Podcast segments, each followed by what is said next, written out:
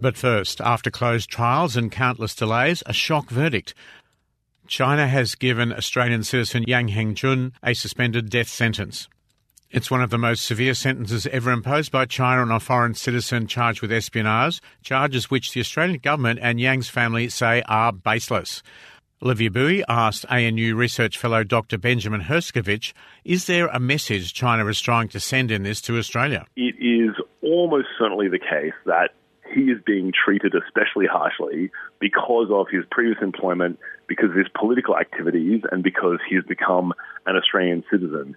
And China has a long track record of using what is effectively hostage diplomacy to pursue its national objectives. That is, seizing foreign nationals in China to deliver a political message to foreign governments.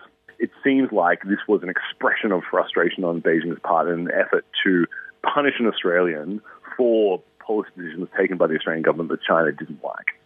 Speaking more about Yang, Yang's health has rapidly deteriorated in recent months. Is there any potential for a sympathetic release based on his health condition? It's possible it would seem that if his health situation does deteriorate significantly further, there may well be a case for China to be more sympathetic purely on self interested grounds. Having said that, I would not be surprised if the Chinese government remained entirely unmoved by his health situation. It's very possible that the Chinese government would plow on with its plans to treat him quite harshly, regardless of his health situation, unfortunately.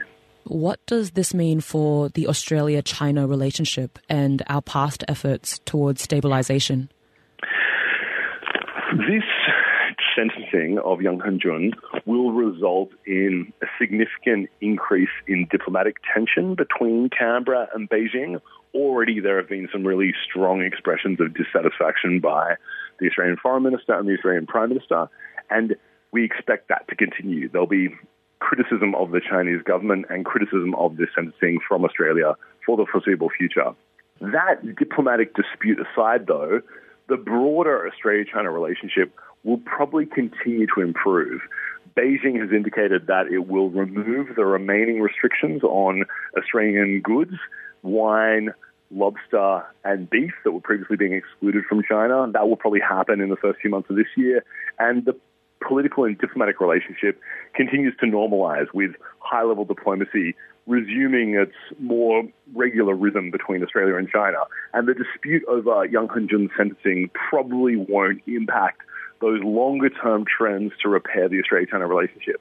But this sentencing will add another prickly point of tension between Beijing and Canberra, and the Australian government will be pressing Beijing on this issue regularly, both privately and publicly, and that will probably frustrate Beijing. And already we've seen the Chinese government respond, criticizing the way in which the Australian government has responded to the sentencing. So there'll be more diplomatic heat in the relationship, but overall, the relationship will probably continue along its positive trend line. Mm. And so, would you say that's your final word on how that's looking for Yang now? my final word is that the situation looks really grim, unfortunately.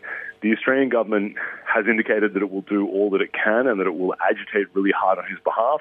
And the Australian media and the Australian community shows no signs of leaving this case fall by the wayside. They look determined to press for his release. But Beijing will view his case in a very different light than Cheng Lei's case. And so I am not optimistic about the prospects for an early release. I think perhaps the most optimistic, plausible scenario is that he would have his sentence commuted to life imprisonment.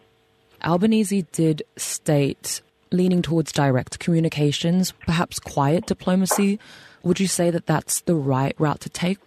Given the experience that Australia has had with Cheng Lei, it is important to do both the quiet direct diplomacy and the public diplomacy. So what that means is that it will be absolutely critical for the Prime Minister himself and all of his ministers to raise Yang Hengjun's case and to press it and say, this is a fundamental priority for Australia.